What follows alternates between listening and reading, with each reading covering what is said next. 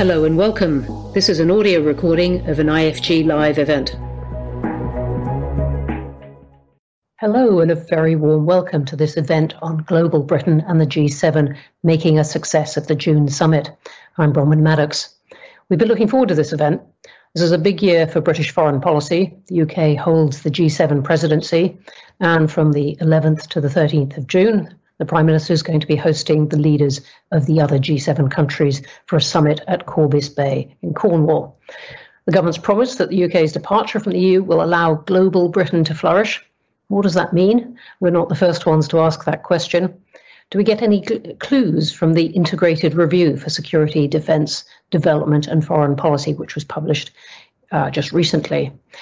What can the UK achieve during this G7 presidency? And how should the Prime Minister approach the G7 summit? How should other countries as well? Well, lots of questions there, and I know you're going to have lots of questions. We've got a terrific panel to discuss all this. I'd like to welcome first Elizabeth Dibble, who's Chief Operating Officer at the Carnegie Endowment for International Peace, and she joined Carnegie in January 2017 after 36 years as a diplomat, really focusing on everything that uh, uh, feels still very current Europe, the Middle East, economics, trade. Much to talk about there. She was Deputy Chief of uh, Mission at the US Embassy in London as well from 2013 to 2016, and she's speaking to us from Washington, D.C. We've also got with us uh, Chernor co founder and co CEO at Purposeful, an organization that works for girls and their supporters to have access to the resources, the networks, the platforms that they need for their activism. Purposeful is rooted in Africa but works all around the world. We were just discussing how many countries it was in before this started.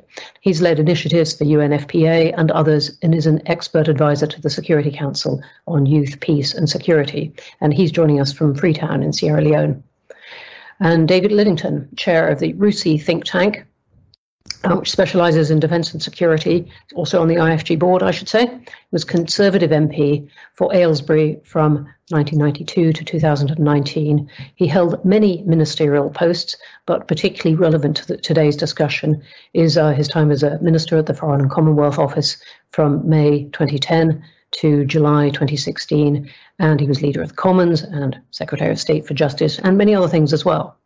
So, very warm welcome to them all. Just a few housekeeping rules, only a few. There are a lot of people watching this, and thank you all very much for joining us. Do send in your questions then uh, as early as you possibly can, so that it gives us a chance to uh, sift through them. Post them into the Q and A panel on the right of your screen. I will try and get in as many as we possibly can. Uh, great if you can add your name and where you're speaking from. It always helps uh, us uh, to just give that bit of context. We're going to be live tweeting from IFG events using the hashtag IFGG7. Please follow and tweet along. And we're going to have a video and sound recording of the event on our website within 24 hours. So, just in case you haven't seen it or want to pass it on. Well, with that, let's kick off. And I want to start with David Lidington, who uh, is indeed speaking to us from Britain, uh, from Buckinghamshire. And um, he is going to just take us into the British perspective. David, thanks for joining us. And perhaps you can just give us your take on what the government should aim to get done at this G7 summit. Well, thanks, Bronwyn. Um, I think that for Boris Johnson and, and, the British government, this is a really important moment.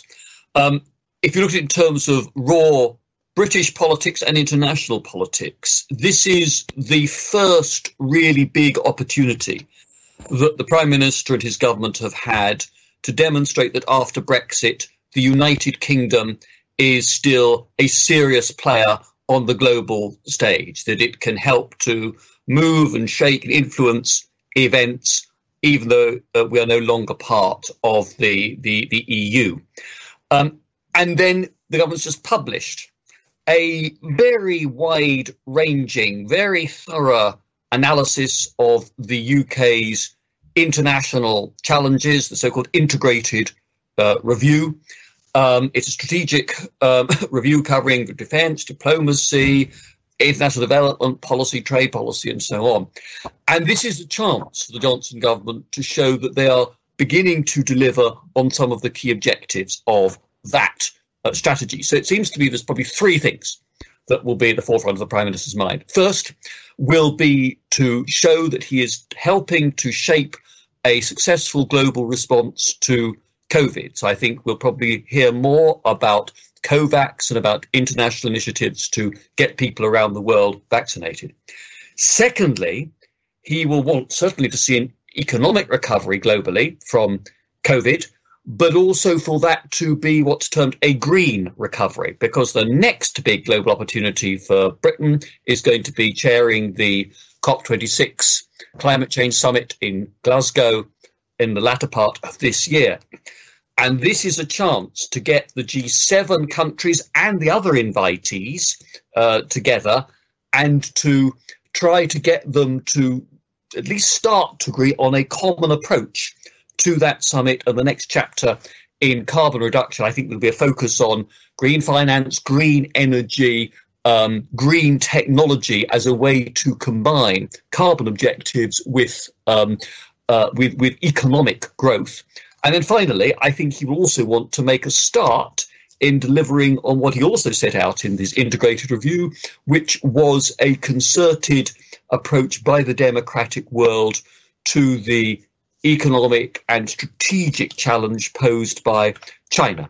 The really big issue for the Johnson government is, not, is going to be not just getting a communique, but then about how you turn a communique at the end of this G7 summit into a plan of action and actually see it delivered.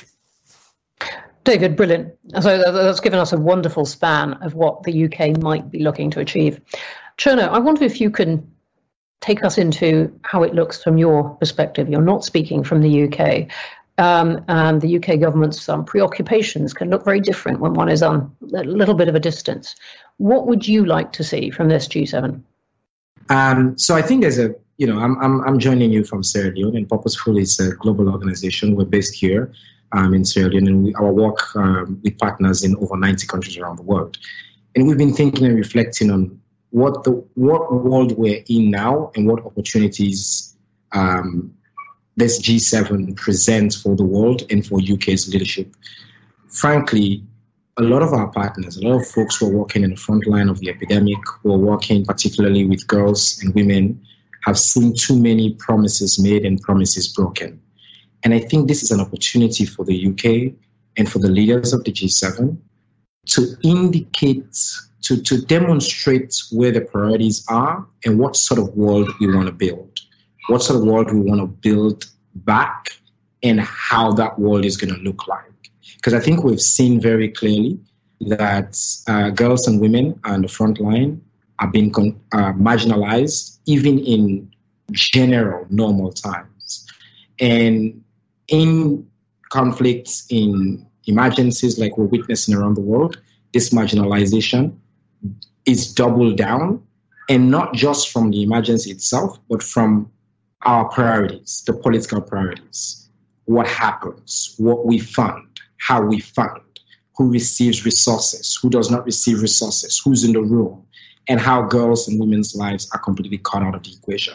So, what we're really hoping the UK government will do with their leadership of the G7 this year is to indicate the shift that our partners and our allies have been calling for for so long. So we talk about with a response to COVID, is it an equitable response? Are women and girls prioritized, not just in the way that the vaccines are distributed around the world, but also in terms of how the economic recovery plays out. Mm. Who is part of the recovery? The centralization of the care economy which is absolutely critical, which has often been ignored, and which we know is critical now in particularly countries like ours in Sierra Leone and with our partners around the world. And one thing that I should say as well up front is we also know that violence against women and girls has always been the shadow uh, epidemic that we've lived through and we continue to live through. And how are all of these priorities? You know, the UK government has spoken a lot about their interest in girls' education. We've said many times that girls' education cannot be a priority if you do not think about the other things that affect girls' lives, the barriers that hold girls behind, the, the culture of violence in these countries, and who's in the room, who's accessing resources, and how all of this plays out. So, what we really want to see is an indication of this is promises that have been made that should be kept and how these priorities play out in these discussions and what the actions are going to be. So we have some high hopes for the UK's leadership, and we're hoping that it comes through in the conversations um, and in the priorities that are set. Chernor, thanks very much indeed. And just, just um, perhaps just take us in just a little further, if you could, into what coronavirus has meant for girls and women. Thank you. Um, you know, I think it's not just coronavirus. So I, you know, I, I live in Sierra Leone, and before coronavirus, we also had uh, we had experience with the Ebola pandemic, and we've seen similar patterns. And we started drumming up and calling attention to these things. That in an epidemic of this nature, the girls' lives, so girls and women, are now exposed not just to the health emergency this is, but they are often at the front line of the response. They are primarily in the unpaid care economy um, and their lives are also subjected to additional other emergencies. So we know that sexual violence increases in Sierra Leone during Ebola epidemic. We saw that uh, pregnancies among um, teenage girls increased, and the government responded at the time by, by banning pregnant girls from school. We've also seen increased globally increase in domestic violence as well against women and girls. And when girls and women do not have access to move about freely, we know as well that social capital is critical for particularly girls' lives, especially in poor communities. So when these epidemics strike and we have increased restrictions on movement, we know it places additional burden on just having access to food, having access to security, and having access to just your general um, mental and general well-being. So unfortunately, while we know this is the reality, what happens typically is in the responses, it is treated as if these are all secondary.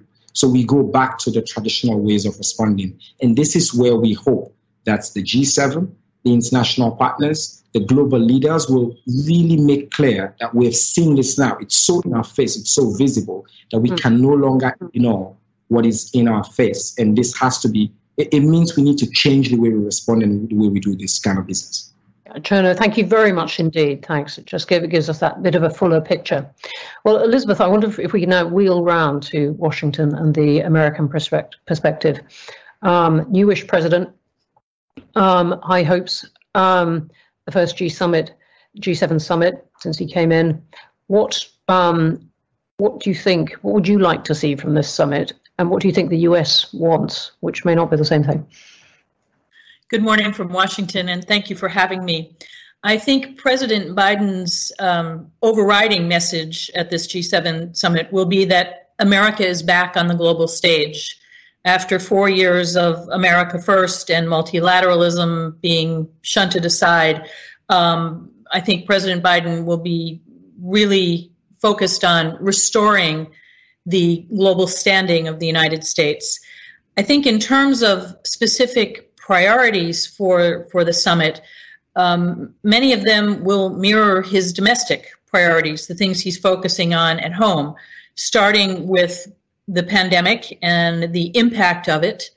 Uh, internationally, this includes vaccine distribution, especially in poorer countries, um, strengthening the World Health Organization, preventing future pandemics, and just yesterday, the U.S. named um, Gayle Smith, who was the former uh, administrator of the U.S. Agency for International Development, as um, she will be in charge of COVID diplomacy because the U.S. recognizes that although we're moving along fairly smartly in terms of vaccinations, we're not at the top of the list, but we're not at the bottom either in terms of, of people vaccinated, that um, this pandemic knows no boundaries. So it doesn't do us, any of us, good to focus just at home. We need to focus internationally um, to to combat the the pandemic. Economic recovery will be a strong message. Um, supporting strong, sustainable, balanced, and inclusive recovery, um, jobs, growth, um, dealing with inequality in all of its forms, um, as President Biden has said here at home, uh, this is the time to go big, as you've seen with the, the stimulus package that he has um, he has put forth. And um, as David mentioned, climate change is a huge priority for the United States with John Kerry being named as the um, U.S. International Climate Envoy. He's already been uh, busy traveling uh, to a number of places. So, with the uh, Glasgow meeting later this year, this will be a, a, a, primary focus for President Biden in, in the G7 as well.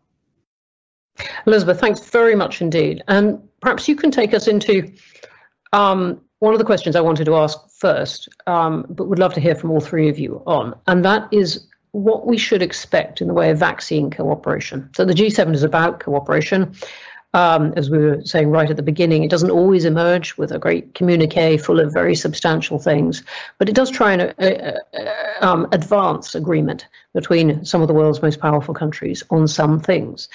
And we have at the moment countries trying to uh, race ahead with their own um, vaccine programs, but really knowing that uh, no country is safe until the whole world has made quite a lot of progress on this.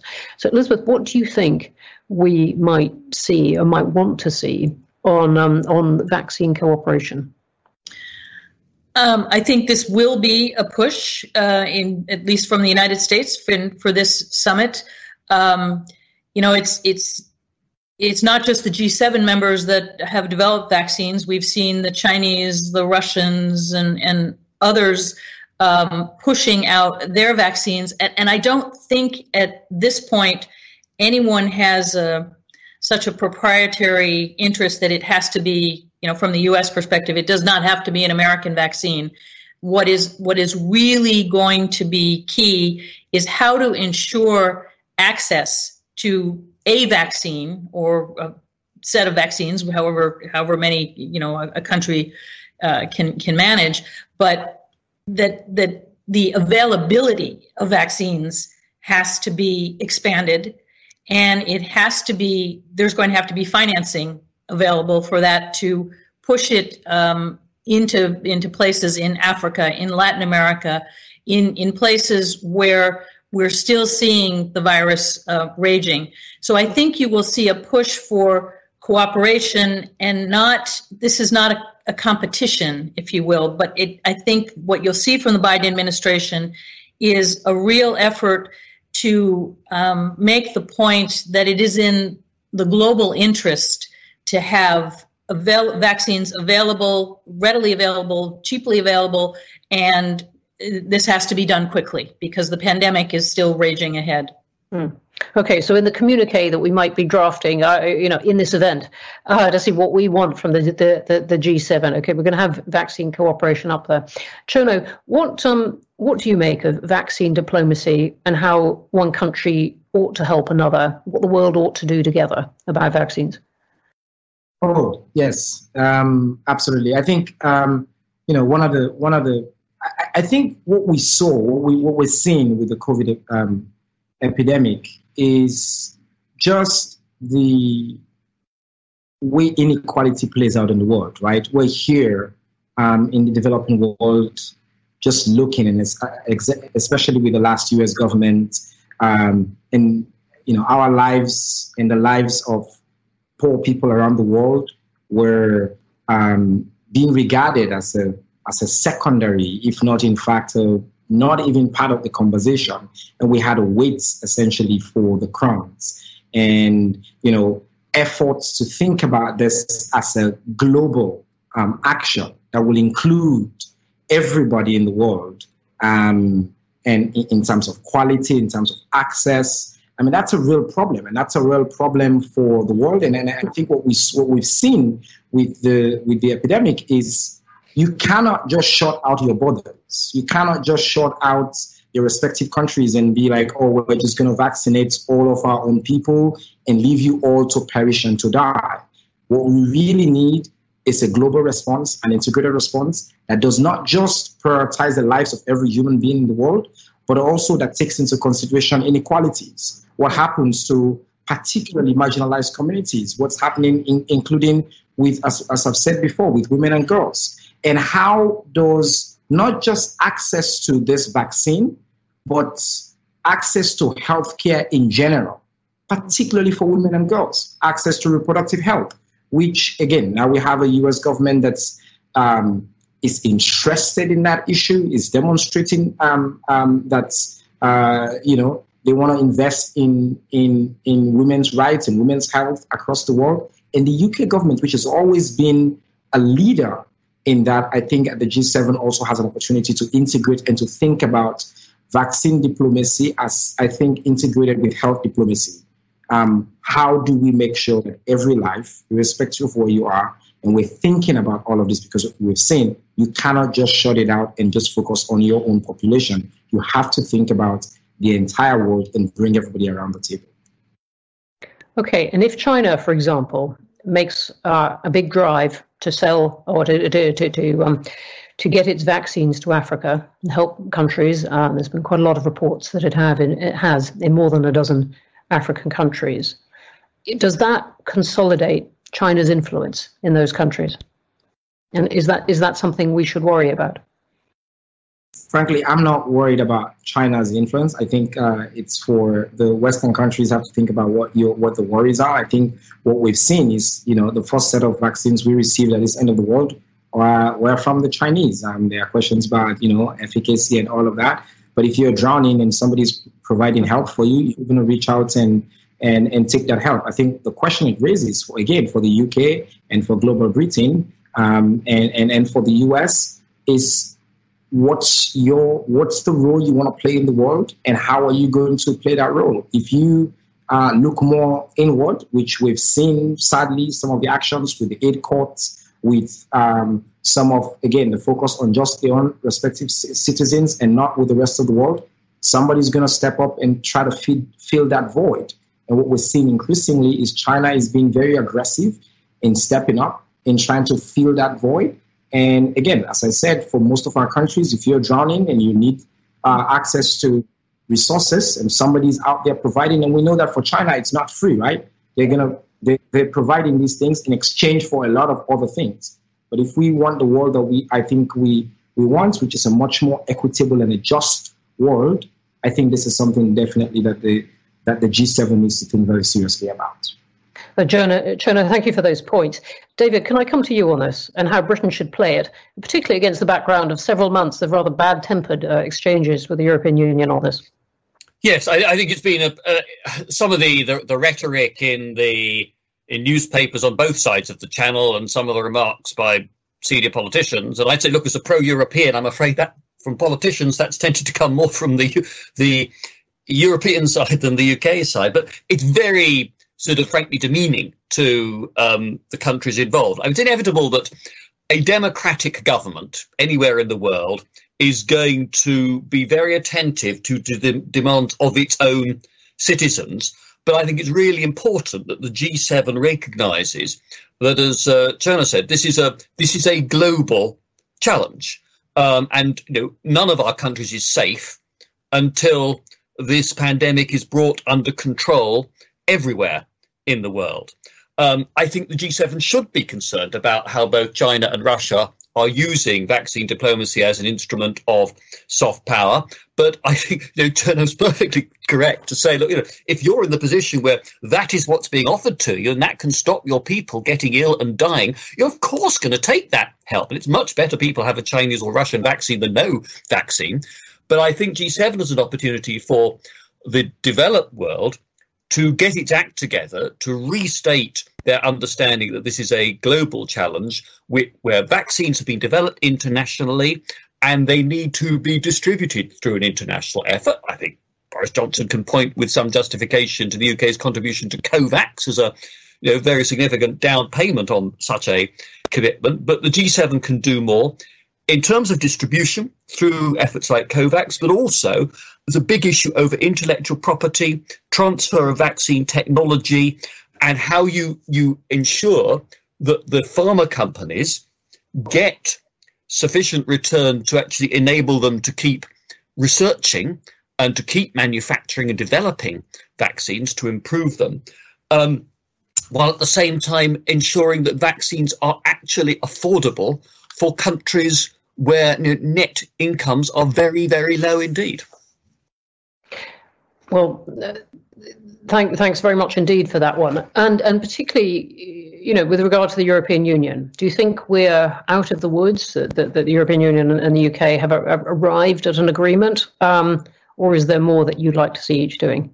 I think I think what I've been encouraged by is is first of all the public rhetoric on both sides has has calmed down the, the last couple of weeks. Just come out of it. Yeah. Yeah, that's right. And and secondly, I'm I'm sort of starting to read reports about greater optimism in France, Germany, and other EU member states about um, the the the the rate at which uh, they now hope to roll out vaccinations in those countries. I think look, it's good. If I'm concerned, it's good news for the UK if our closest neighbours do actually overcome the early problems that they, they did have, and you know, it's another occasion perhaps to go over the whys and wherefores of those problems. But it, if they're coming through them, great, because those countries matter to the UK in terms of commercial uh, relations, in terms of political relations, in terms of people taking holidays, visiting each other's countries. Mm. Um, but then actually, it clears the way for some agreement on an international focus, which I think is what Jenna in particular drew our attention to. Yeah. And Elizabeth, I mean, David mentioned right at the beginning China. And I wondered what you thought the Biden administration was going to try to get out of this G7 in the way of support um, for um, standing up to China, if you like. Um, as we know, uh, India, Australia, South Korea invited to uh, attend, uh, and these are these are countries very much where there might be a common interest in those. Yes, um, China's neighbors, if you will, have been invited to attend. I mean, China is going to be um, uh, the elephant in the room, uh, it, because China will be part of the discussion whether you're talking about the response to the global pandemic and vaccine diplomacy, you know, the, the origins of the pandemic. Uh, it'll be certainly one of the topics when you're talking about economic recovery uh, because of the, the role China plays in the world economy. Um, and it will be certainly touched upon when you're talking about climate change and, and climate diplomacy because we need China in this, uh, if, you know, if, if for this to, to work. So I think the challenge will be how to um, how to address this in a way that provides a, a way forward, if you will. How, how to, you know, it, it it's not going to do any good for everyone to sit in Cornwall and complain about China. But what's the what's the, the, the path forward? And is it a united front on the part of the G7 with the invited guests as well to to address some of these issues? Is it an agreement to do um, for each member of the G7 to do what they can do individually? Um, you know, and, and when you're talking about China, there's there's there's these issues, but then there's the whole range of human rights issues and labor issues and you know Chinese influence issues.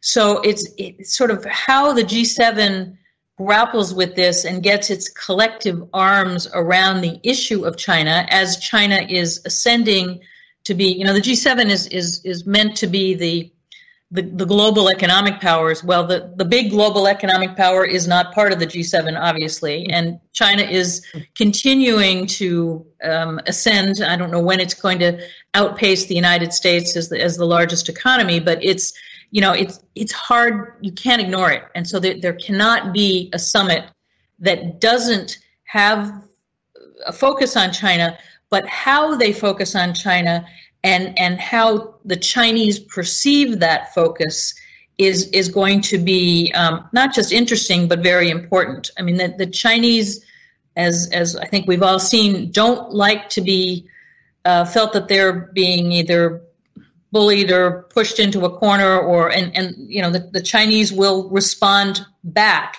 So um, I I don't have a great answer on how the G7 will deal with this. I just know that they they have to, and and China will permeate every aspect of the G7 discussions. I, I predict. Thanks very much indeed for that. Um, and and you put you put it very well. It's a conversation that is is much more. Um, pervasive and expansive in Washington, I've, I've found, and in, in, the United States overall than it tends to be in the UK. But the, the kind of ambivalence that you were talking about is very much written into the UK government's recent integrated review. On the one hand, we want to uh, trade with China.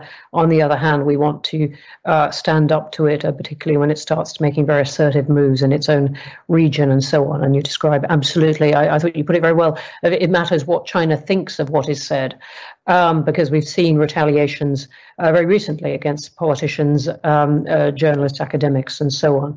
Uh, so the language on that one really mattering. I want to take us into some of the questions now, um, and there's a cluster on a point I was uh, I was going to ask if no one else did, but uh, inevitably quite a few had, and that's Britain's recent cut to its aid budget um, as a proportion of, GDP, cut from 0.7 percent to 0.5 percent, and at a point when GDP fell, so that's quite a cut in the aid budget. And we've got several. We've got one from Robert Moreland uh, in Gloucester. Uh, uh, uh former Conservative MEP um, saying is is the UK government hindered in this G7 by its the significant cuts in its uh, in it, in its aid budget and achieving what it wants uh, at the G7. We've got um, one from Peter Boulding, a bit more acid, if you like, saying how is a uh, such a cut in development aid budget signaling, signaling the seriousness of global Britain, and uh, another from um, uh, someone who hasn't given their name about um, the US putting a lot of uh, uh, weight on, on, on aid, but uh, look at what Britain's done ahead of this. Um, David, you and David, and then and then Chernor, I'd love your your views on this. Well, I mean, my, my sort of top line view is I think I think this cut was deeply regrettable. The and I think it will harm, sadly, the uh, the the government's efforts to deliver on a very ambitious G7 and broader strategic agenda for um, a number of reasons. I mean, this is going to hit hard at the discretionary aid spending, if you like, because a lot of aid spending is tied up in long term commitments that you can't just cut dramatically. So the burden of the cuts are going to fall on uh, crisis uh, assistance, but it's also going to fall on things like some of the scientific programs, uh, because aid money goes into um, British uh, research and science, and some of that goes into uh, carbon reduction uh, projects. Some of it goes into uh, vaccination efforts being made around the world. So both those objectives, carbon and vaccination, seems to me are bound to be harmed by this cut. I mean, the COVID recession that the UK and pretty well every other country has experienced in the last year meant that 0.7 was going to mean less cash uh, in the forthcoming year than in the last year. Now, that I think could have been justified, but difficult. But to go further and say 0.5, I think was too far. In fairness to the British government, you know, the British aid program is still, I think, the largest bilateral uh, development program anywhere in Europe. It's one of the largest in the world. So we mustn't sort of somehow uh, denigrate unnecessarily what is happening, but I, I do very much regret uh, the cut to 0.5, and I hope that the government will, even at this stage, think again. And if they do take it through, that they will restore it to 0.7 at the earliest opportunity. Well, we have the sense, as do others, of a, a, something of a tussle inside the cabinet on what should happen after this year. Chernor, your your um, your views on this? Well, thank you very much. I think um, I'm not surprised that so many people care about this uh, question. We, uh, for us, we this is we, we our perspective on this is twofold. Even without the cuts, we have to acknowledge that aid resources are scarce and are not meeting all the needs that exist, particularly for women and girls programs, which are oftentimes seen as secondary um, and I know the UK government had before now said that they really care about girls' education and have demonstrated some interest in it as girls' education. But even at the best of times, the resources that are available are not optimal. And we have to basically move heaven and earth to get access to these resources, particularly if you're working in the field that we work in, if you're a grassroots uh, feminist organization, if you're a women's rights organization, if you're a girls' organization around the world. And then you compound that with now when the resources are needed the most in the middle of a global pandemic when we've just said about all the problems that women and girls face. And then you now have to deal with what is a significant cut. I think what, what I've said before is it, the, the, the cuts definitely feel like a gut punch to many of our partners around the world. Um, and it, it almost gives the impression that the UK government is not putting into practice fully what it's advocating. I think the timing of it is terrible, not just for G7, but with the pandemic as well.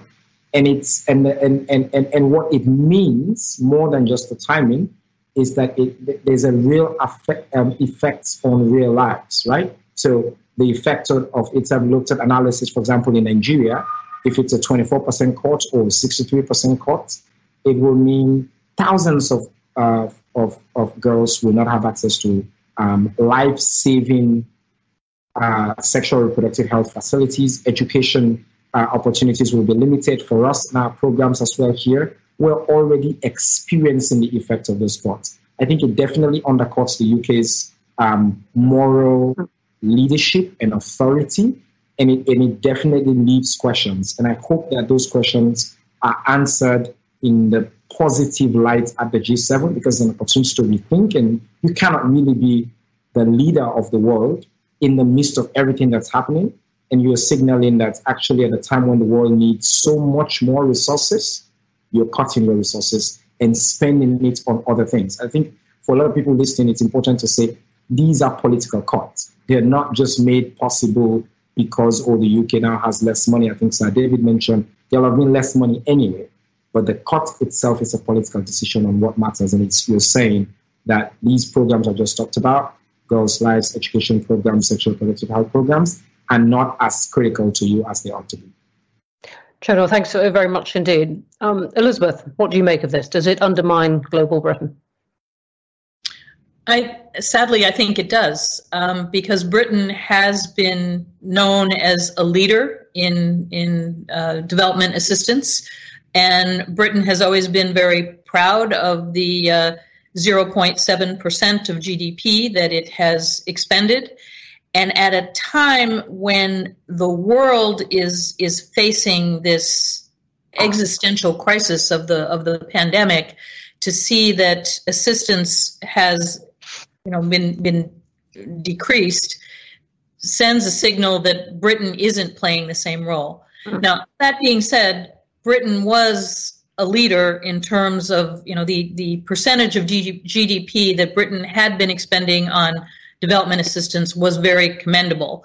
Um, you know, it, it, it is higher than others, but people people forget that, and they're just going to look at the cut and the and the absolute number. I fear.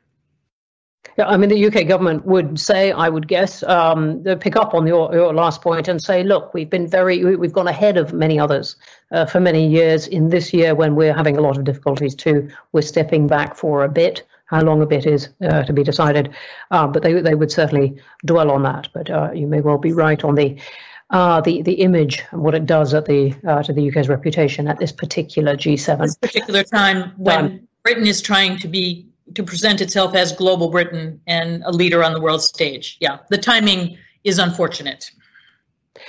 Let me move on to another key thing about this year that um, that David referred to at the beginning, and that's net zero and uh, the greening of the economy. We got quite a few questions on that list, but one from Julian Wathan in particular, saying um, David cited technology as a is a key uh, contributor in getting to net net zero. What should um, the government strategy be to change people's behaviour uh, across the G7. So this really, it really applies to all kinds of uh, uh, of governments. Uh, David, do you want to pick that up? And I, would love um, views from all three of you on this. I think I think that um, G7 can be the occasion for a, a useful uh, discussion and uh, comparing of experiences on on this uh, about what works, what doesn't work. I, would be deeply reluctant to, the, the, to, to, lay down there should be some sort of global rule that every different government in every different country should be encouraged to follow. There's some things I think could be done on a, on a global basis, and some common rules on emissions trading systems, on carbon border adjustments, I think would be a good thing, and those will take quite a time to to hammer out, but the G7 will be a good time to make a start. I, my, my own view is that when you look at individual behaviour, um, that uh, I, I, I will uh, approach this from, from saying we should look at uh, market mechanisms wherever possible. You look at uh, uh, pricing of carbon, you look at uh, taxes and and duties and and tax incentives. On the other hand, to in, in encourage people to move to lower carbon usage. Um, you give businesses incentives to invest in low and zero carbon technology, and you get you're seeing this in the developed world with automotives already that you get to a certain critical point and the companies all then go in that position in that direction because they can see the way in which the world is is moving. Um, but i think um, so i think that needs to be done. And, and the line behind that we need to through the language of governments encourage the moves that are happening in the financial world towards green finance towards imposing uh, zero or carbon reduction conditions upon major investments. And I'm very encouraged when I talk to people in senior positions in the City of London, the institutions there, they tell me that the city is onto this and they are pressing ahead, and we can expect to see the private sector, the investment world, come up with uh, uh, conditions and standards of this kind in the relatively near future. Chernor, what should we do about this? net zero? Yeah, I think um, you know I was just looking at some data um, a few days ago about where, for example, underdeveloped countries like Sierra Leone or developing countries like Sierra Leone um, kind of feature in the climate change crisis. Um, um, and and while the rest of the world contributes significantly to um, destroying the climate, uh, countries like Sierra Leone are the receiving end of the worst of it. And I think what we from our perspective is the G7, the opportunities of these industrialized countries is to think about, again, inequality. I think at the end of the day, what the opportunities are for creating a more equitable world and how can we make sure that um, countries like us are able to effectively leapfrog um, in the development process. We don't have to go through the same patterns that everybody else has gone has gone through, and that kind of destroys and undermines our planet. Our planet. Uh, but we we don't have access to those technology, to the resources, and to the assets. And I think again, it, it's it's it's similar to the conversation we were having earlier on about the COVID pandemic. It's to think about the world as one world and to think about how when we generate solutions, there are solutions that are equitable, that are accessible to all around the world because it's you know, it affects us, it affects our world, affects our climate, affects everybody around the world. But the, the, the thinking, the solutions cannot just be centralized to the countries that have the resources. I think that's the overwhelming message from our perspective. Thank you. And Elizabeth, we have President Biden at the, the summit, not President Trump. Uh, makes a difference. Um, what do you think the US is going to how is the, how's the US going to to pitch its its stand on um, on carbon reductions? Um, obviously, this has been a huge debate in the United States. This was a, a huge piece of the um, electoral debate this year. Um, I think that um, the point that's been made before that uh, there is not necessarily a one size fits all solution to this, but that um, you need to look at the experience and the the situation in each in each country. I think you are going to see a push from the U.S. for incentives for investing in um, green technology, green energy, um, whether it be um, energy production or, or cars or, th- or things like that, um, and to, to develop finance schemes that go along with this that promote um, clean energy, you know, promote green technology. You know, here in the U.S., you just have to look at this crazy year we've been in. Um, you know, and, top of the pandemic, we've had wildfires, we've had crazy weather. I, I think people are starting to believe in this a little more but I don't think there is, you're going to see from the Biden administration at least, sort of a, a one size fits all um, solution to this. A lot of this is in related to entangled with domestic politics here in the U.S. And you know the, the Green New Deal that um, the progressive wing of the Democratic Party was pushing is not something that the Biden administration itself has uh, embraced, uh, you know, lock, stock, and barrel. Um, they've they've looked at pieces of it and implementing pieces of it. So I think you will see, um, you know, there, there's a huge effort. Climate has been incorporated into the remit of virtually every aspect of the U.S. government, whether it's the Department of Transportation, obviously the Environmental Protection Agency, but the Department of Commerce, you know, the Department of Treasury. So from the Biden administration, I think that's what you're going to see that climate is no longer seen as a standalone issue, but is a component of everything we do, of, of every aspect of the economy, and of it's certainly a strong component of President Biden's foreign policy, as I mentioned with John Kerry um, in his very prominent role. So I think you will hear a lot from the U.S. on climate and and how uh, how to a- attack this this problem that is is a worldwide one that again doesn't respect borders and as has been said what happens in the United States or what happens in Britain affects what happens in Sierra Leone and so this has to be a a there has to be a global recognition that this is a problem that we have to deal with globally. No, no, thank you for that. Now, obviously, we're only talking about the G7 response in this, and we've got, as David was saying right at the beginning, the COP summit um, towards the end of the year, which is going to hang on other countries' response, particularly that of China again. So, presumably, we'll be looking in this to um, you know, a bit of positioning by the G7 of how they might want to put pressure on China to to take part in that. But th- thanks for that that characterization of the the Biden administration, um, which, as you said, has put a lot of emphasis in a short time on this point. I want to cover some interesting questions now on on on technology and digital technology, which has been such a feature of the pandemic. Chen, I want to start with you because there's a very interesting question from Alimatu uh, Dimonekene, the founder of A Girl at a Time in Sierra Leone. And the question is begins by saying, to buttress what Ch- Chernor is saying, we're seeing many more girls facing challenges to access services and vital information around safety uh, during the pandemic, particularly around sexual and gender based violence. And the online space has been very successful in reaching girls. What, should the G7 be doing to uh, for, for digital access for countries like Sierra Leone? and David and Elizabeth, I'm going to come to you in aspects of the, kind of tech question. But Cherno, I'd love to start with you on that. Yeah, thank you very much. And hi, Alimatu.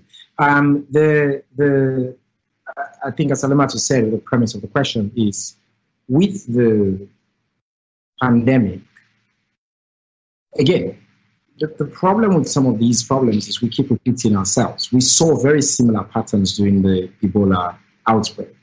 You know, girls out of school, we needed to get creative. And I hate to even say innovative because in this day and age, having access to basic digital tools is no longer what innovation really should be.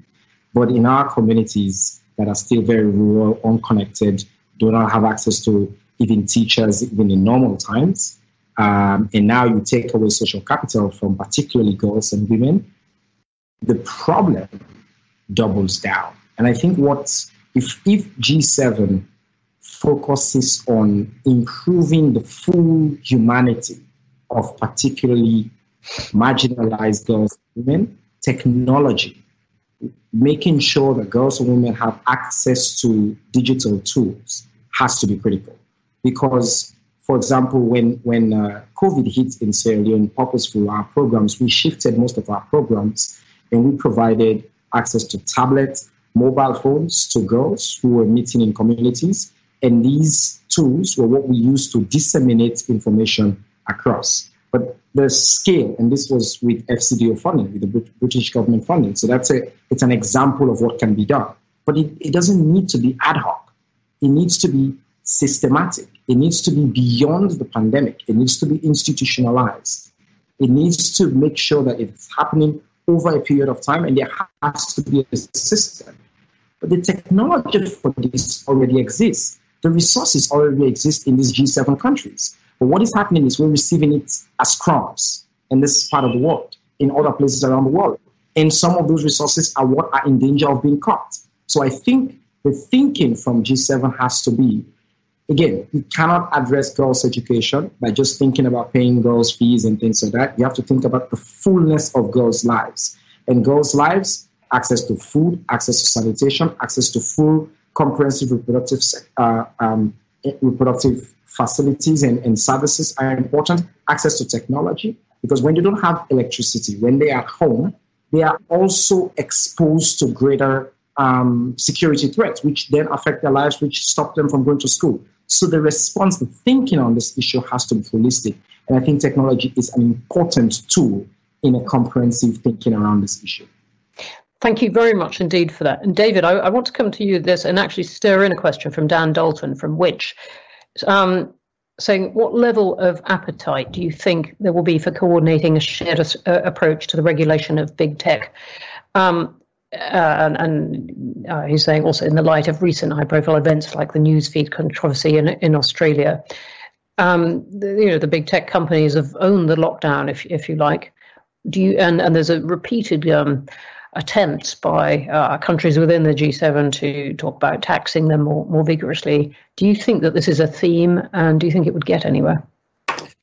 I think it. I think it is a theme. Uh, I hope they can make start on it. I'd be pleasantly surprised if if the Cornwall G7 summit came up with a, a worked out solution at the, the end of the day. I, I think that uh, there are two uh, strands to, to this. One one is that there is concern amongst electorates, you know, amongst ordinary you know, families throughout uh, the G7 countries about the power of the uh, the the big internet service providers and about the how you get the balance right between the, the wonderful freedom of expression and exchange which the internet provides, and on the other hand, the, the people's fears about the risks to to privacy uh, and and to the security of of information.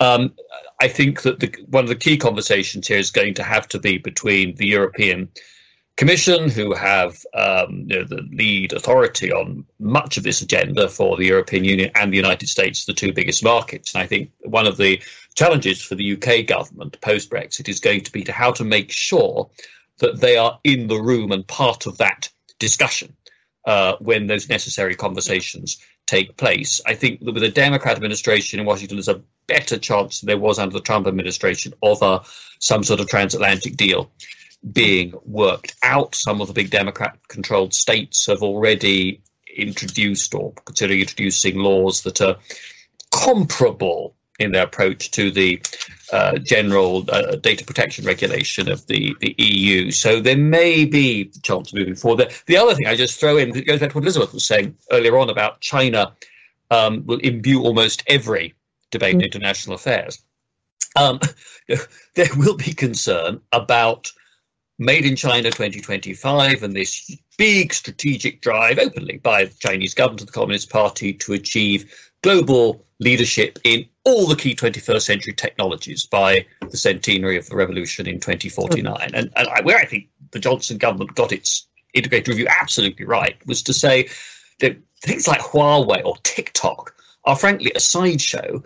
What the challenge to the West is is the West plus, if you like, the, the democratic world more generally, is how do we make sure that we have the capacity in uh, new generation telecoms, in synthetic biology, in quantum computing, uh, to actually stop us becoming entirely reliant upon Chinese suppliers for any of these new technologies. And I think that is the sort of conversation that a frank discussion at G7 ought to make possible. That's um that's really uh, helpful. Thank you. The technology is reminding me that we, we have about four minutes left. Um, Elizabeth, um, the big tech companies, American heroes, global villains. How, how's the US going to approach this? Uh, they're both, I think, uh, and and you see this. There's a there's a debate in the U.S. about this as well. Um, you can't live with them. You can't live without them. I think is is is what we're seeing. Um, but I think David's point about um, we the the rest of the world aside from China needs to make sure that we continue to advance and and and in the technological uh, world, you know, AI, all these these kinds of things, and that we don't get too tied up in knots about regulating what we have now that we're going to miss. Um, you know, that the companies aren't going to have an incentive to continue to to innovate. It, it's really I see the tech issue sort of in, in, in two different levels. There's there's we, we need to continue to encourage innovation and investment and things like that. But at the same time, there has to be some sort of regulation. And as, as David mentioned, this is being done um, on a limited scale by some states in the US. But to get back to um, uh, point about access to technology. I mean, in, in places like Sierra Leone, you know, we're not talking about access to AI necessarily, but this is an equality issue.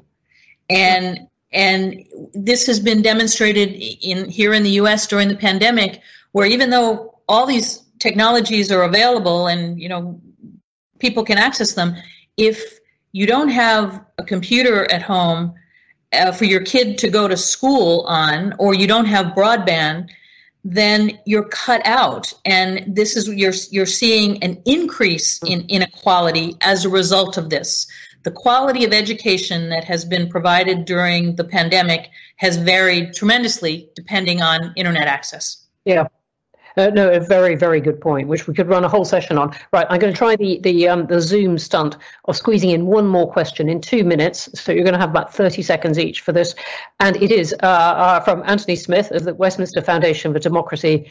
Basically, should the G7 be the D10 or 11? That is the Democratic 10 or 11, given that Australia, South Korea, uh, India are invited. Um, has the G7 had its day? Should it be bigger? Chernor. I am. I would say yes. I think it's always. Uh, I think uh, you know. I think the, the, the pattern of the G7 represents a certain history that I think is changing. I think the world is changing. I think you need more voices there, and uh, uh as a shining light for democratic um, um, societies, I think it's it's important to open it up. Okay, thank you, Elizabeth. Yeah, the, the G7 was created in a different era, and if we were creating it today, there'd be a different membership as well. I think it's going to be hard to replace it. Maybe you have a D10 just as you have a G20 uh, as well. Hmm. We've already taken in Russia and then out again. Uh, um, uh, so it's changed form already. David? I think this will be a good test in Cornwall. Um, does this this proposed new format work well? And, and do, for that matter, India, Australia, South Korea, and South Africa all want uh, to be part of a G 10 that the D10 that supplants the G7 or would they see things as, as, as distinct and better kept that way? So let's try it out. I, I'd hold on to G7 until everybody is agreed that um, you know, D10 in its place rather than as an addition is the way forward. Okay, you're saved by it turning two o'clock from me debating that, uh, whether or not that is in fact an answer. Um, we're going to have to stop there. Thanks, um, everyone watching, uh, for these terrific questions, and there were lots more. And thank you very much uh, to, to our terrific panelists um, from all around the world. And thank you very much to the uh, great IFG team who've put this together. See you all soon. Thank you for listening, and we hope you've enjoyed this edition of IFG Live. Please do subscribe to hear more, and if you'd like to know about our upcoming events, please visit instituteforgovernment.org.uk/events.